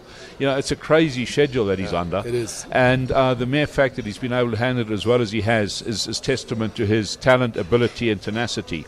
I think he's a great talent for the future. And I must say that much as I very often raise questions about the um, about Toro Rosso's driver approach, I think in Brendan Hartley they've made a great choice, and Yeah. I, he does deserve to be there. Yeah. And As also the same with, with Pierre Gasly, I Gasly. guess. I mean, Gasly, you know, um, he he is the reigning GP2 champion. um, because F2 Yeah, the last one. came correct, right? So um, he is the reigning GP2 champion. Um, he almost won the Super Formula Championship. Um, in fact, had it not been for a, um, a typhoon, they, they cancelled the last race because of this typhoon. I believe he would have been the Super Formula champion. So two back-to-back senior single-seater championships proves that the guy's got it. Um, he did very, very well in Japan, in my opinion, uh, in the um, when he made his Grand Prix debut for Toro Rosso. So, yeah, I think he deserves to be there as well, and the chances are he'll be in for next year. It's no reason talking about the future for Toro Rosso because so many things can happen, but as far as we know, Hartley and Gasly will drive for the team next year and the rest of this season. And then we move on to, to Renault instead, which is uh, sort of all set for next year. Uh, Nico Hülkenberg stays on, of course, and, and Carlos Sainz has joined this season and will drive for the On team loan, next on season. loan. On loan from Red Bull. Um, a good lineup, one of the best in whole Formula One I could not agree more with you. You know, I've, I've always rated Nico Hulkenberg very, very highly on pace, very, very highly. Um, you know, he got pole positions with, with Williams, for example, and at, at a time when the team wasn't that competitive. Yeah, it was a bit lucky in Brazil in terms of the gap that he found, but he found it, and he had to drive that car under atrocious conditions, and he did it. Yeah. He led the race. Very, very talented German driver, very talented. Um, but I always got the impression that he hadn't really been stretched. Um, in that some of his teammates hadn't quite been at his level, and I think that Nico does tend to let his head drop a bit. If he sees a gap, instead of going 10 tenths, you know, one at nine and a half tenths. Yeah. Whereas I think with Science, he's got somebody who's really, really going to push him. I rate Carlos Sainz enormously highly. Yeah, yeah. He's one of that rich seam I was talking about earlier on, and he's he's good. I think that's been a very good move by Renault. Okay, let's see what happens in the future for their from their point of view. Moving on to Haas, Ferrari, which is all set as far as we know. Uh, although uh, it's a bit shaky in the team at the moment, I think performance-wise, and maybe on the driver's side as well, with Romain Grosjean making making a big fuss of the car not being good, as good as he wants it, and also making mistakes. And but do you think that they will drive for next year? Well, for 2018, they, they both have contracts, namely um, Kevin Magnussen and Roman Grosjean. Uh, I, I must confess that I'm surprised that they kept the same lineup. I really am. I, I don't believe that that's the best lineup they could have found. I think um, uh, Kevin is very fast, uh, puts in strong results occasionally, but then occasionally it becomes a bit questionable. And ditto with, with Romain. Uh, Romain seems to, to be. Um, psychologically a bit frail occasionally. And as you say, he makes this constant fuss on the radio about the car, at whatever. Something that I can't understand, frankly, is that they buy the complete back end from Ferrari. The brakes, the braking system, everything is the same. There is a slight difference in aerodynamics, but really, could it be that massive that he's always he's the only guy with brake problems, rear brake problems? You know, there, there is something very strange about it. And, and also, he's thrown the car off track a fair amount recently. He's coming under pressure. Um, I'm told that he's in place for next year. I'm not convinced that the contract is watertight. Because uh, Ferrari is pushing very, very hard for Antonio That's Giovinazzi or Leclerc, wh- whoever they choose. But Ferrari is pushing hard. Very, very hard. And I, I think this is a critical thing that if there is any out in either of the two Haas contracts, I think there could be a change coming there, but I don't think we'll know that until after Abu Dhabi. Okay, moving on then to um, to um, McLaren, McLaren, huh. Yeah, Fernando Alonso just signed a new contract with the team, uh, as he said, for for a longer term. Uh, the other seat is for Stoffel van Dorn, and I think that that's a pretty firm lineup with van Dorn being a McLaren junior and Fernando the biggest asset of the team, basically. Correct, So, so they will probably continue, right? And McLaren will build their, their team around uh, Fernando, certainly commercially. Um, as far as Stoffel is concerned, until around about Hungary, to be honest, although he's Belgian, I'm Belgian.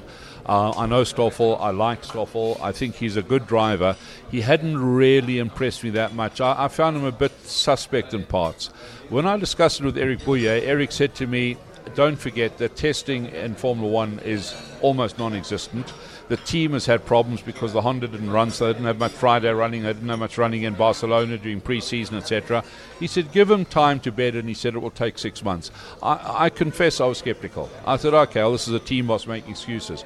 But since then, Stoffel has really come on well. So Eric was right. And all Stoffel really needed was a bit more track time, uh, some, Some Formula One experience, car, some yeah. confidence, every, but also just the experience Yeah. of actually getting a car to the finish, you know, that sort of stuff. Yeah. And then uh, through that, learning from strategy, from tactics, how to pace yourself, how to use your tyres. And he's really learnt that. And he, he suddenly came right after that six month period. And I think that um, McLaren did exactly the right thing retaining him. As far as Fernando is concerned, he is, of course, if not the best, one of the best. They do need to rebuild a team around an asset like that because commercially McLaren has suffered. Certainly, sporting wise, they've suffered. And technically, again, they haven't been able to develop because the Honda engine wasn't reliable enough for them to be able to run extended distances, etc. So, um, again, I think that McLaren will move up the grid next year when they get Renault engines, once they're out of this, this Honda marriage. But I do think we should be very careful about predictions because let's not forget that Renault engine will also be in the back of a Red Bull with Max Verstappen and with. Um, with Daniel uh, Ricciardo and also uh, with Sainz and Hulkenberg. Yeah, yeah. Now, Strong you know, competition. Yeah, well, Zach Brown said, well, you know, our, our target for next year is to be on the on the podium. Well, to do that, they're going to have to beat one or both Mercedes, one or both Ferraris, yeah. plus the Red Bulls The and, the Renaults. and the Renaults, I yeah. think that's a big ask, even if you've got Fernando. Yeah, definitely. So then we're coming to the most interesting team then for, for Swedish eyes Of course, of and course. ears. Uh, the Sauber team with uh, Marcus Ericsson and Pascal Wehrlein driving at the moment. Uh, we have basically heard that Wehrlein is out of Sauber for next year. That's that was kind of clear from Toto Wolff. Um, uh, question mark for Marcus Ericsson still, but uh, has good links with the team. Yeah, I don't think that we should totally write off Pascal because I think there could be an element of negotiating. But I think what makes it very complicated is that yes, Marcus is there. Yes, there are Swedish owners. They aren't necessarily linked, but I think there is this sort of bond, this tie. Uh, number one. Number two, uh, Pascal has done a very good job.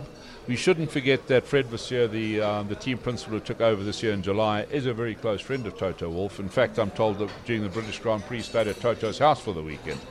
So you know there is that connection as well, uh, and then of course there's the uh, the fact that they have the they'll have the current spec um, Ferrari engines, i.e. the latest Ferrari engines next year, and Ferrari are actually pushing to place at least one driver in there. I believe it's part of the contract that they have to take one. I think they'll take Charles Leclerc, who's done a superb FP1 job this year. Um, but who knows? Charles Leclerc could go to Haas, for example, and they take Giovinazzi. Yep. Uh, what it does, though, mean is that there's only one seat left, and we have Marcus and we have Pascal fighting for that seat. And I think it will really come down to um, a Swedish versus German decision based on um, on whatever package Mercedes could offer, or whatever package uh, Marcus's Swedish backers are prepared to extend to in terms of supporting the team.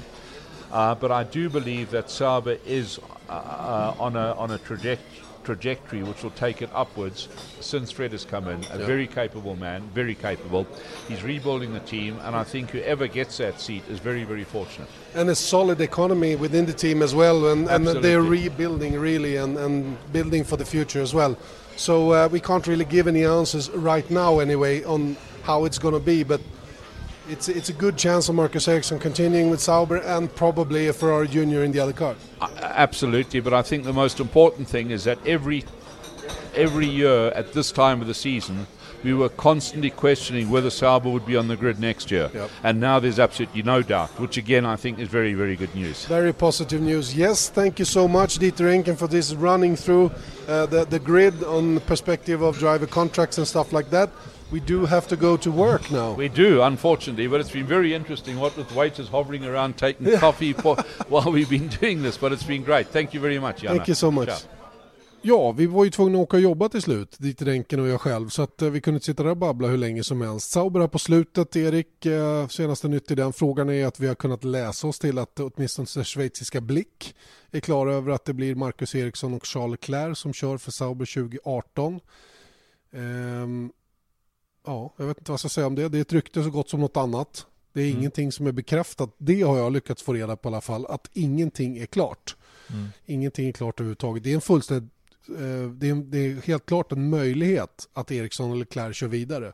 Men ni hörde ju vad, vad, vad Renken säger på slutet här. Han är ju inne på att Wehrlein fortfarande har en liten chans att bli kvar. Även om Toto Wolff tycker jag varit ganska tydlig med att den enda realistiska chansen att stanna i Formel 1 är med Williams. Mm. Ja, och jag menar, ni kan lita på att vi ligger på i ämnet. Och Ja. eh, Jag ringer och tjötar hela tiden. ja, så då är det inte, det är inte bekräftat helt enkelt. Så att det, det, man får ju ta allting med en liten nypa salt. Men, men det som vi känner, både du och jag, är väl att det där som man pratar om med Wehrlein kanske inte är fullt så eh, straightforward. Nej, jag, tror, jag tror att Värland... Jag, jag har varit tydlig ända sedan mitten på säsongen egentligen med att Värland kommer inte att vara kvar i Formel 1 2018. Jag står fast vid det. Jag tror inte det. Jag har fått indikationer på att det inte blir så heller. Så för mig är det mycket, mycket tydligare att Värland är borta. Dels från Sauber men också borta från Formel 1 2018. Så, så, så det är min bild av det hela. Va? Och den, förändrar inte, den förändras inte av det Dieter Enken säger i, det här, i den här intervjun som jag gjorde. Så att, eh, det, och det ökar ju chanserna givetvis för, för Marcus Eriksson att bli bekräftad för Sauber även för 2018. Det här är ju ett beslut till slut från Fred Vassör som mm. när han tog över det här jobbet var väldigt noga med att få carte blanche som Dieter Enken sa, nämligen att få bestämma själv. Mm. Och det och, har han ju eh, velat göra. Det, finns ju, alltså apropå Honda, det fanns en, en deal där med Honda till nästa år och han, det första han gör är att riva upp den. Klippa den direkt ja. Så han mm. har ju eh, besluts, eh, vad heter det? beslutsrätt. Ja, det, och det är roligt med honom för att eh, jag tycker han är en skön gubbe. Vi eh, hälsar på varandra och han drar lite på mungipan och sådär. Han är ju trots allt fransman. Men, men eh, han, eh, han är stenhård mot drivers. Vet du. Han, Marcus hade väl kört under FP1 eller vad det är. Fick inte ett ord ifrån, ifrån Fred Vassör. När han väl kom fram så fick han bara en utskällning. Varför, vad håller du på med? Vad, vad kör du inte fort på en gång för? Du kan inte hålla på och slöa de första två varven. Det var typ så va? Ja, ja.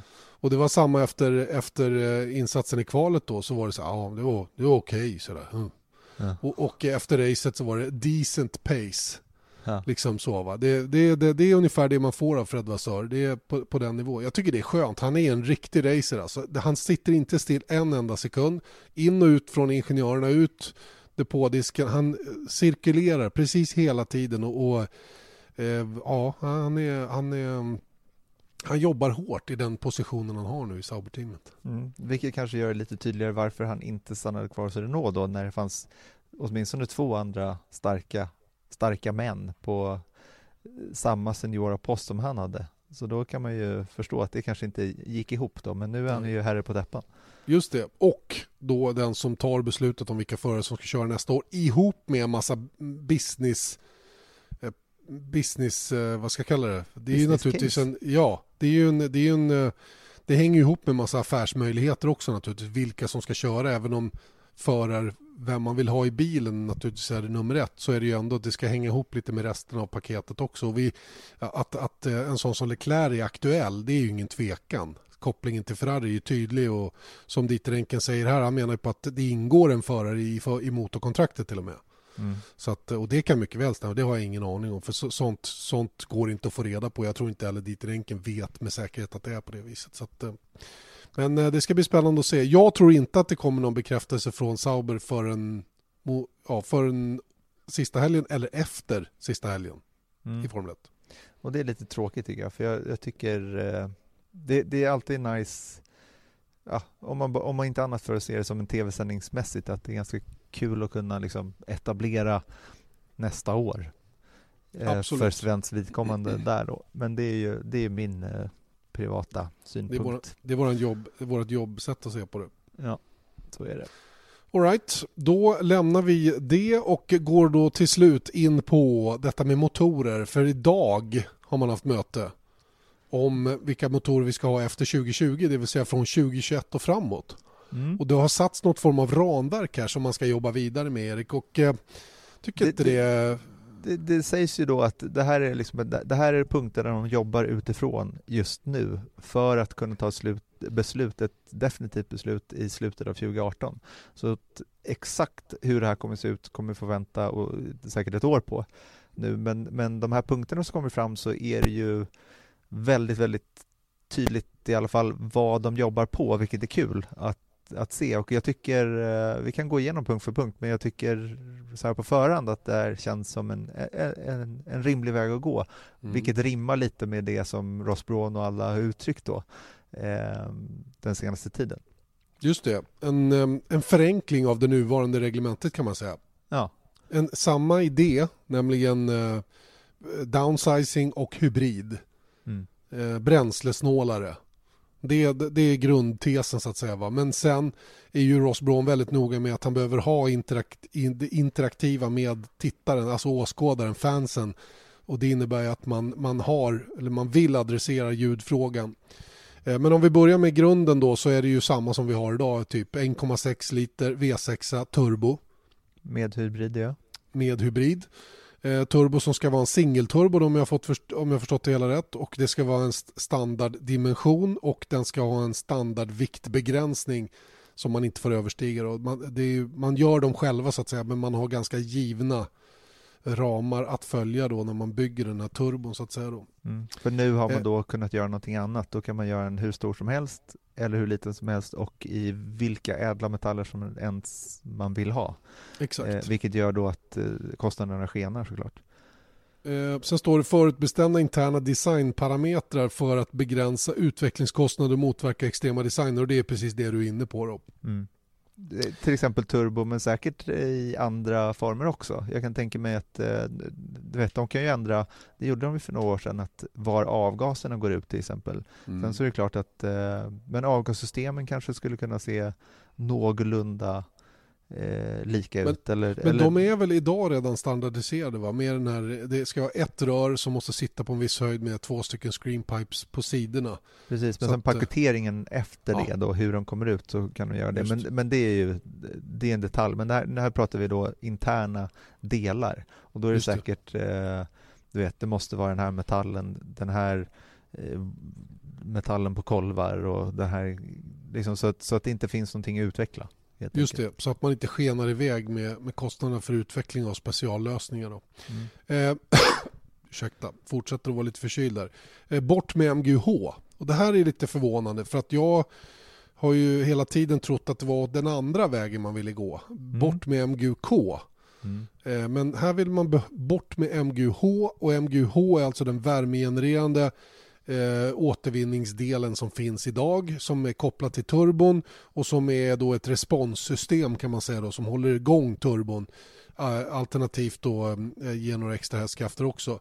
Eh, istället vill man ha MGK kvar men en mer kraftfull och med eh, större fokus då på manuell manuell användning från förarens sida då när det gäller att ta ut energin som man har laddat upp och dessutom möjlighet att spara energi över flera varv för att ge föraren då fler taktiska element att hantera. Det vill säga om du har x antal procent curse som mm. du kan använda då så, så kan du kanske istället för att använda allt varje varv dels i attackläge eller i försvar så kanske du sparar två varv, mm. tre varv och så har du ännu allt. mer. Ja, ja precis, vid ett tillfälle.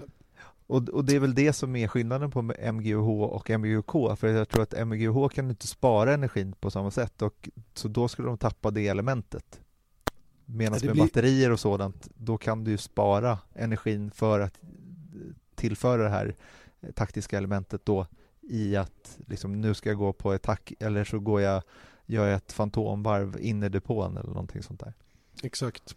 Jag tror att eh, det var det som var grejen med att behålla MGUH och ta bort MGUK. Det var ju för att slippa ha batterier i bilarna. Men det, det, är uppenbart att man har gått åt andra hållet då. Att det här med att utveckla MGUH har ju varit väldigt svårt. Titta på Honda till exempel som har haft jätteproblem med det och hur bra det blir när det funkar som för mm.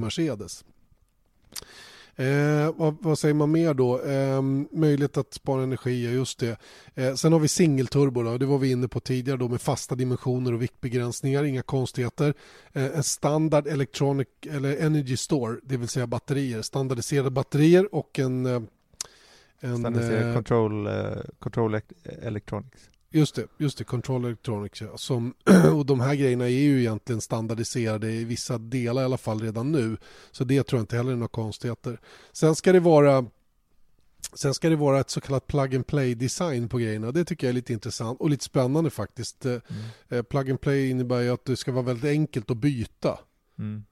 Att eh, eh, motor, växellåda och eh, ja, hela, hela drivlinan egentligen. Mm. Och chassit också, att om, om du skulle liksom göra om ett chassi så skulle det vara, eller liksom byta, det, det, det är det som har snackats om eh, i år när det började ryktas om att Honda var på väg till Mercedes och då skulle sätta in en Mercedes-motor mitt under säsong och huruvida det faktiskt skulle funka. Och det har vi kommit fram till att det, det är teoretiskt möjligt men det är otroligt resurskrävande för du måste eh, designa om hela bilens kylning och sådant och det måste man väl fortfarande göra eh, även ja. med det här systemet. Ja, och det finns en annan aspekt på det som jag tycker vi ser resultatet av idag, i dagens Formel 1. Titta på Force India.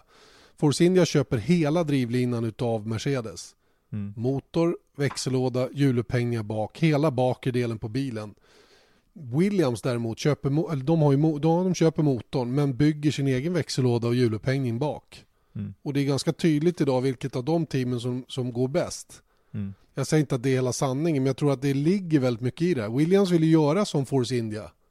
Nämligen köpa allt för det Mm. spar pengar, spar tid, resurser. Men Mercedes säger att vi har inte kapacitet.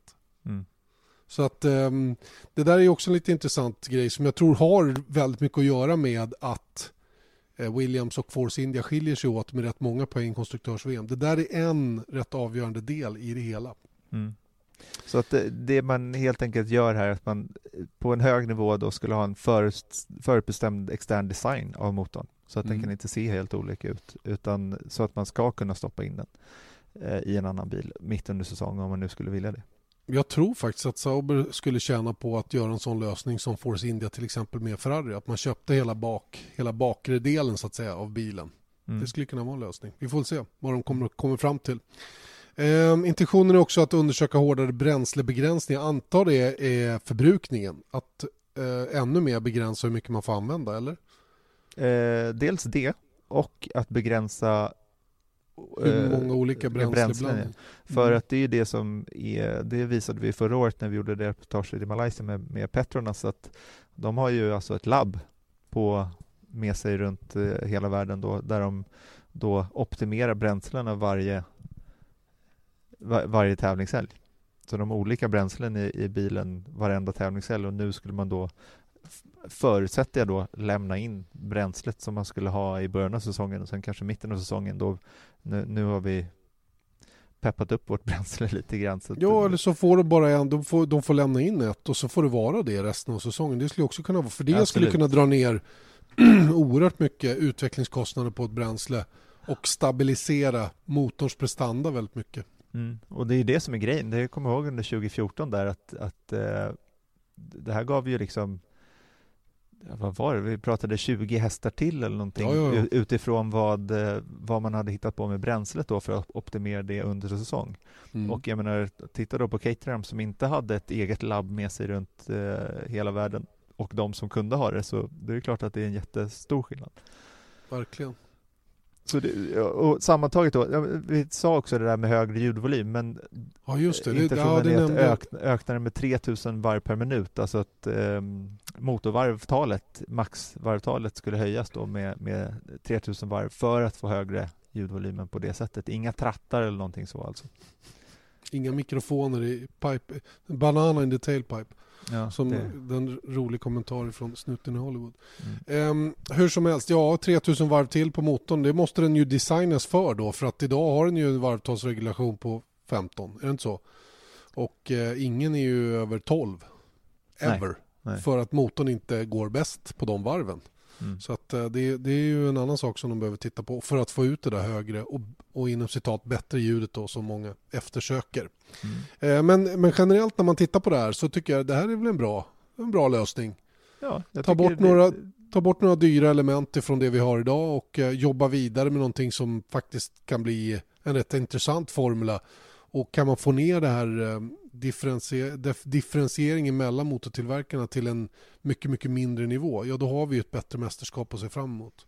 Mm. Och jag tror att det precis sådana här grejer då som gör att den, i varje fall den majoriteten av tittarna inte bryr sig om. För att vem bryr sig om hur, hur eh, liksom turboturbinen, hur stor den är egentligen? Ingen har någonsin sett en sån där ändå. Men du, jag kan säga en annan sak. Jag såg tvåsitsbilarna köra upp i Mexiko. Mm. De åker med normala aspirerade motorer. De tappade 200 hästar där uppe. Det är en grej. Jösses. Men, och, och det är en grej naturligtvis. De hade lite felaktig mappning och sådana saker. Men det, det som var intressant, de, lät, de låter ju som man håller på och flyger till månen. Men det, de ser ut att gå, stå still på rakan där. Ja. Och då, då kommer man återigen in på den här illusionen om motorljudet. Vad, vad det, hur mycket, för det låter ju som om det går i 5000 km i timmen. Och, och, och de såg verkligen ut att stå still på rakan när de kom. Alltså det var ingen fart i dem överhuvudtaget. Va? Trots att det väsnades väldigt mycket. Mm.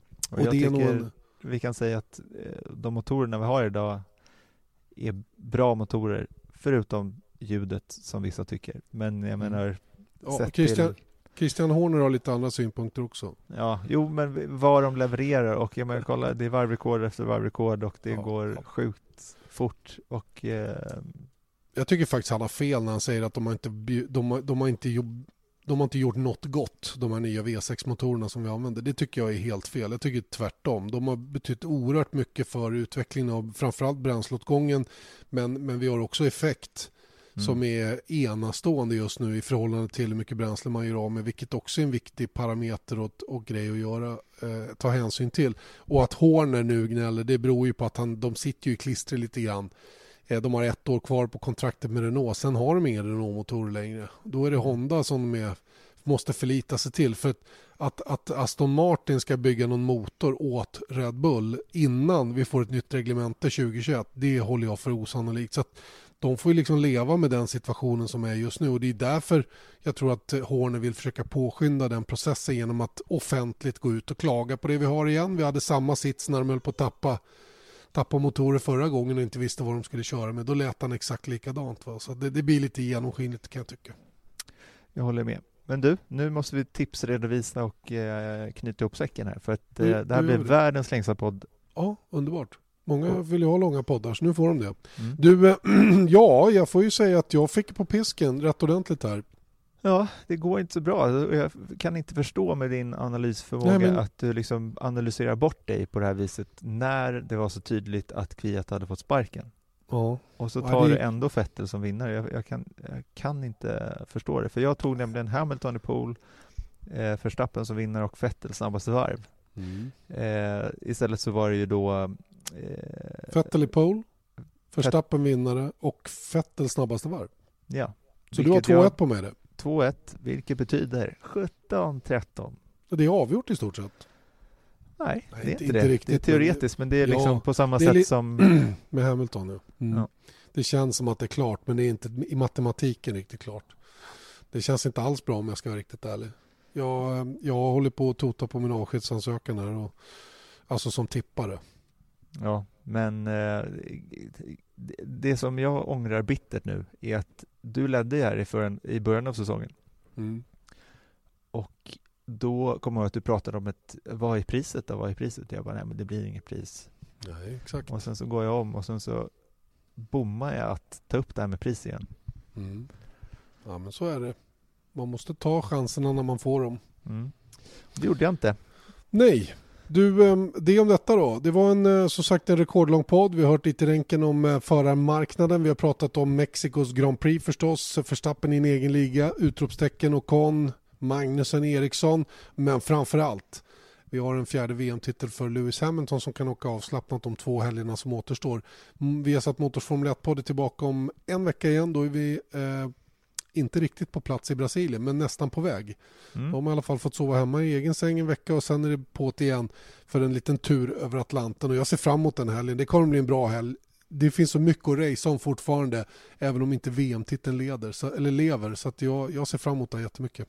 Samma här. Toppen bra. Då hörs vi om en vecka. Det gör vi. Toppen. Hej, Hej hej. Vesat Motors F1-podd presenterades av byggvaruhuset Bauhaus.